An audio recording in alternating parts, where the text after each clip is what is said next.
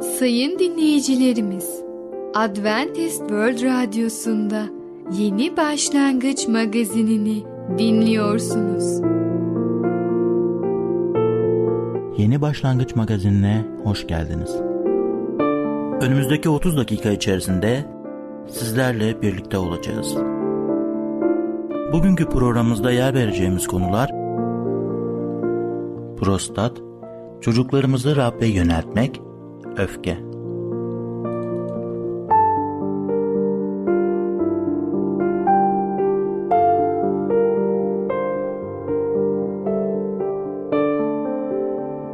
Adventist World Radyosu'nu dinliyorsunuz. Sizi seven ve düşünen radyo kanalı.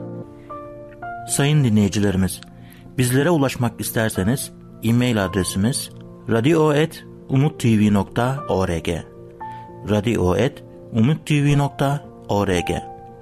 Bizlere WhatsApp yoluyla da ulaşabilirsiniz. WhatsApp numaramız 00961 357 997 867 06 00961 357 997 867 06 Şimdiki konumuz öfke. Öfkemizi yenebilir miyiz? Merhaba değerli dinleyicimiz.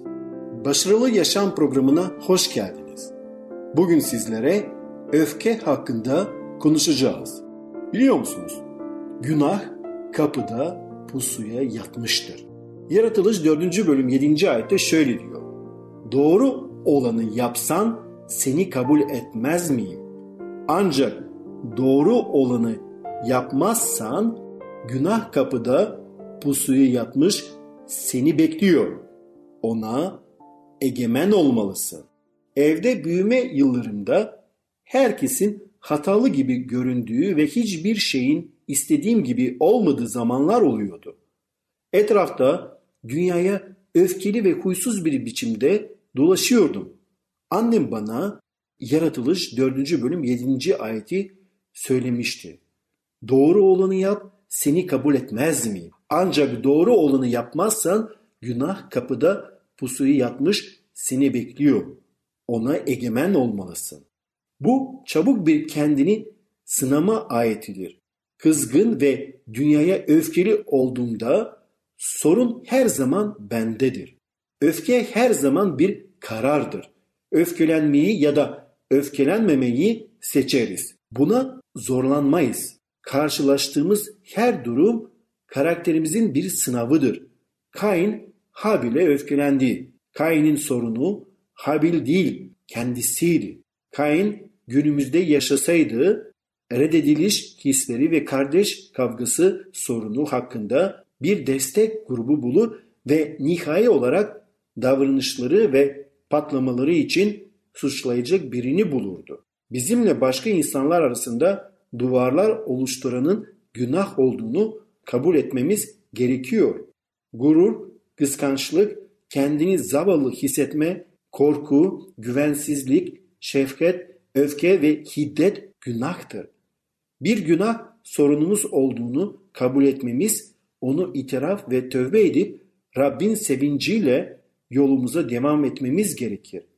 Gerçek mutluluk ve sevinç kusursuz bir ortamda olmaktan değil, karşılaştığımız şeylere Mesih benzerliğinde karşılık vermekten oluşur.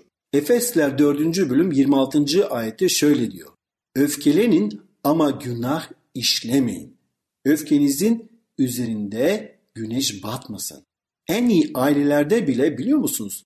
Çatışmalar olduğu, mücadelelerin olduğu zamanlar olur. Bu düşkün dünyada hayatın gerçeklerinden yalnızca biri. Çöpü dışarı çıkarma sırasında kime olduğu, genç kızın ev ödevini bitirip bitirmediği ya da oğlunuzun ev işlerinde üzerine düşeni yapıp yapmadığı gibi basit şeyler genellikle az zararla çözülebilecek can sıkıcı fakat nispeten küçük meselelerdir. Fakat aile hayatını tehdit eden ve bozan başka meseleler de vardır. İstismarı ve hileleri de bir kadının evliliği ve sağlığı için tehdit oluşturan kayınvalide, çocuklarını suistimal eden akıl hastası bir baba, kendini hovarda bir yaşam tarzına vermek için tüm dini terbiyesini terk eden oğul ya da madde bağımlısı olan kız evlat gibi örnekler verilebilir. İncil'de tekrar tekrar birbirinizi sevmemiz, birbirimizle barış ve uyum içinde yaşamamız, birbirimize karşı sabırlı, nazik ve merhametli olmamız, başkalarını kendimizden daha önemli tutmamız ve birbirimize hoşgörüyle davranmamız söyleniyor. Elbette kendi aile fertlerimizle bile olsa bunları söylemesi kolay yapması zordur. Bu dersimizde bu konumuzda özellikle ailede yaşanan küçük sıkıntılı zamanları konuşacağız. Biliyor musunuz? Özdeyişlerin yazarı çok zekice bir gözlemde bulunuyor. Kavganın başlangıcısı su sızıntısına benzer. Bir patlamaya yol açmadan çekişmeyi bırak diyor Süleyman Peygamber. Başlangıçtan sonra bir anlaşmazlığı sona erdirmek son derece zor olabilir. Ve ayrıca de biliyoruz ki İncil'de söylendiği gibi kendimizi iki şeye esinlik getiren ve karşılıklı gelişmemizi sağlayan işlere vererek anlaşmazlıkları önleyebiliriz. Bu ilkeler aile içinde uyum için ne kadar daha önemli olduğunu düşünebilirsiniz. Bazen bir anlaşmazlığın oluşmasında sorumluluğumuzu itiraf ettiğimizde karşınızdaki yumuşayabilir. O da bir adım geri atıp buna değecek bir savaş olup olmadığını düşünün. Süleyman'ın özdeyişlerinde şöyle der. Sağduyulu kişi sabırlıdır. Kusurları hoş görmesi ona onur kazandır. Aynı zamanda bunun üç gün içinde hayatınızda nasıl bir değişikliğe yol açacağını bir düşünün. Daha da iyisi 5 ya da 10 yıl içinde nasıl bir etkisi olacak? Örneğin bugün çok önemsiz görünen meseleler uğruna kaç evlilik zor zamanlar geçirmiştir. Eşiniz, çocuğunuz, arkadaşınız, iş arkadaşınız, karşınızdaki her kimse onunla konuşurken anlaşmazlığın uzamasına izin vermek yerine açık bir şekilde sorunun ya da tartışma konusunun ne olduğunu tanımlayarak asıl konuda kalmayı seçebilirsiniz. Anlaşmazlığa sebep olan asıl mesele öfkeli sözler yüzünden geri plana itildiğinde anlaşmazlıklar genelde kötüye gider. Bu arada eski meseleler veya eski yaralar konuya dahil olur. Bu özellikle evliliklerde ölümcül olabiliyor. Tartışmaya daha iyi ve daha yumuşak bir şekilde başlamanın yöntemlerinden biri de karşısındaki kişiye ilişkinizi doğrulamaktır. Onu ve ilişkinizi iştenlikle önemsediğinizi ona bildirin. Olumlu duygularınızı ifade ettikten sonra söz konusu meseleye geçebilirsiniz. Yine de ama kelimesini kullanmamaya dikkat edin. Olumlu bir düşünce belirtip arkasında ama demek az önce söylediklerinizi boşa çıkarır. Duygularınızı paylaştıktan sonra meseleyi karşınızdakinin, karşınızdakinin bakış açısından dinleyin. Söyledikleri üzerinde düşünün ve ancak ondan sonra herkesin yararını göz önünde tutan bir çözüm önerisini de sunun. İşte bu kutsal kitabın İncil'in bir tavsiyesidir. Değerli dinleyicimiz, biz de bu yoldan yürürken Allah'ın kelamını okuyup oradan incileri bulup hayatımızda uygulayalım ve böylece öfkeye biz hakim olacağız. Öfke olunca biz onun üstesinden gelebileceğiz. Değerli dinleyicimiz, bugün öfke hakkında konuştuk. Bir sonraki programda tekrar görüşmek dileğiyle hoşçakalın. Programımızda az önce dinlediğimiz konu öfke. Adventist World Radyosu'nu dinliyorsunuz. Sizi seven ve düşünen radyo kanalı. Sayın dinleyicilerimiz, bizlere ulaşmak isterseniz e-mail adresimiz radio.umutv.org radio.umutv.org Bizlere WhatsApp yoluyla da ulaşabilirsiniz. WhatsApp numaramız 00961 357 997 867 06 00961 357 997 867 06 Şimdiki konumuz prostat. Prostat tedavileri nelerdir? Merhaba sayın dinleyicimiz. Ben Fidan. Yeni başlangıç programımıza hoş geldiniz. Bugün sizinle birlikte prostat adlı konuyu öğreneceğiz. Pek çok yaşlı erkeğin muzdarip olduğu bu konu aslında çok önemli. Gelin birlikte öğrenelim. Prostat İstatistiklere göre 45 yaş üstündeki erkeklerin üçte ikisi bu rahatsızlıktan muzdarip. Dolayısıyla bu hastalıkla ilgili bazı gerçekleri bilmekte yarar var. Prostat iltihabını ilk aşamalarında tespit etmek için şu göstergelere dikkat etmemiz gerekir.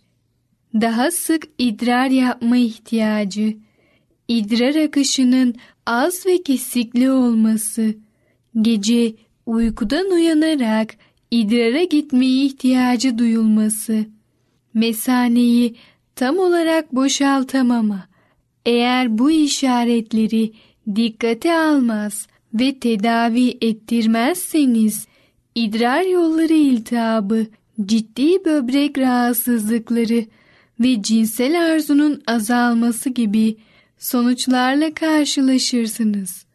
40 yaşın üzerindeki her erkeğin yılda bir kez, 55 yaşın üzerindeki her erkeğin ise yılda iki kez ürolog muayenesinden geçmesi tavsiye edilmektedir. 40 yaşın üstündeki erkekler şu koruyucu önlemleri almalıdır. Hareketsiz bir yaşam tarzından kaçının. Kabız olmamak için önlem alın.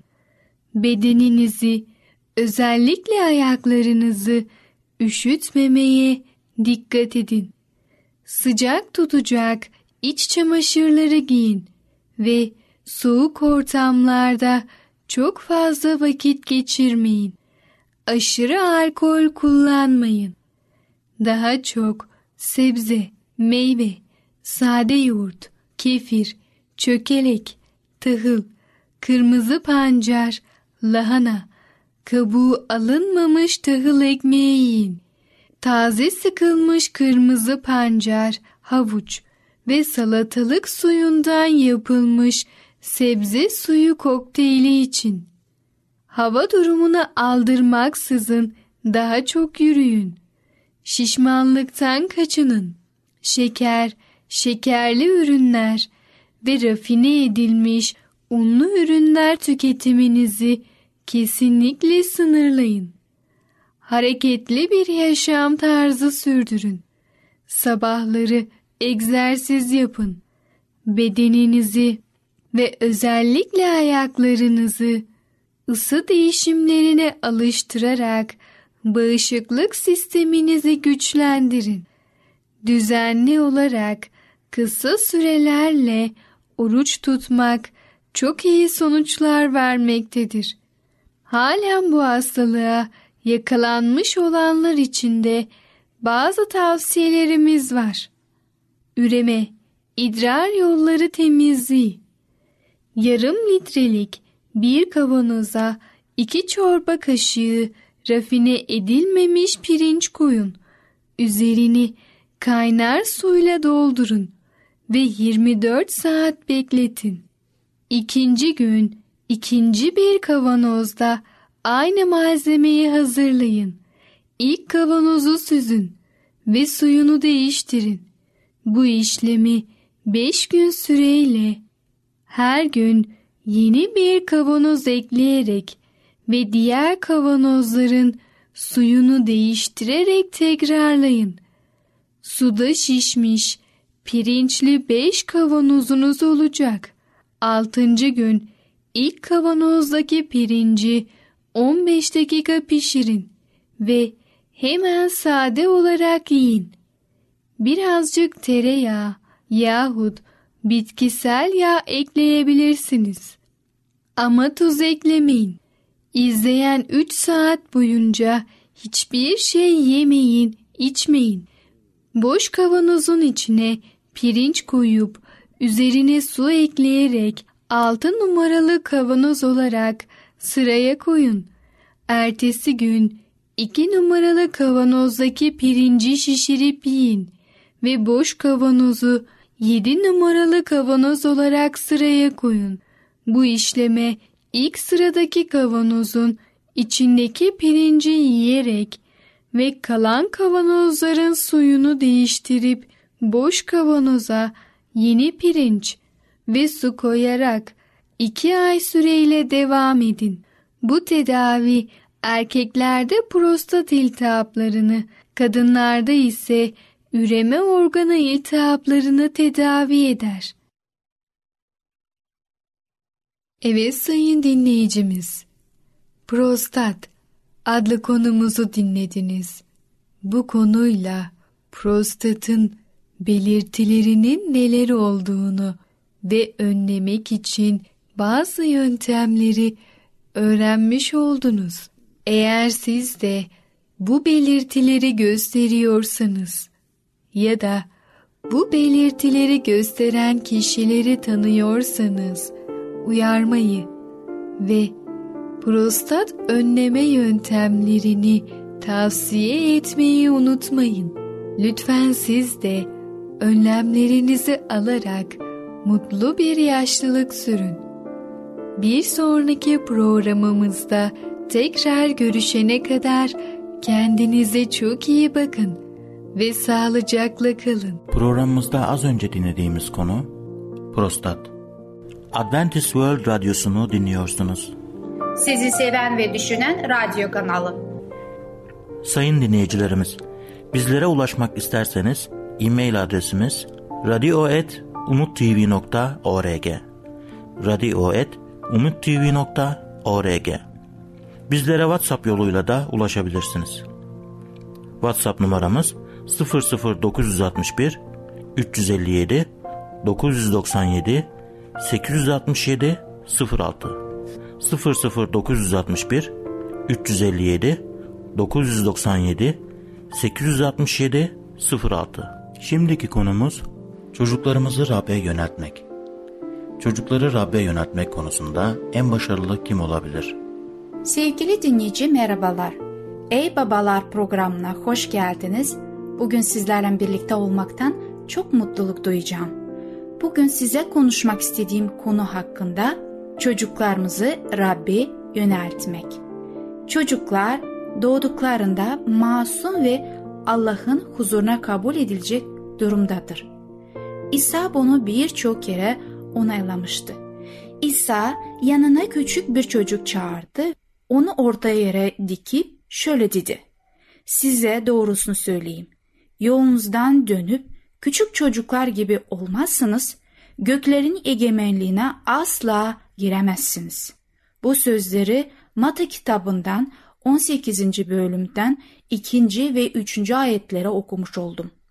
İsa yetişkinlerin Allah için kabul edilebilir olmak üzere ne yapmaları gerektiği konusunda çocukları bir örnek olarak da kullanmıştı. İsa ona şu karşılığı verdi. Sana doğrusunu söyleyeyim. Bir kimse yeniden doğmayacaksa Allah'ın egemenliğine giremez.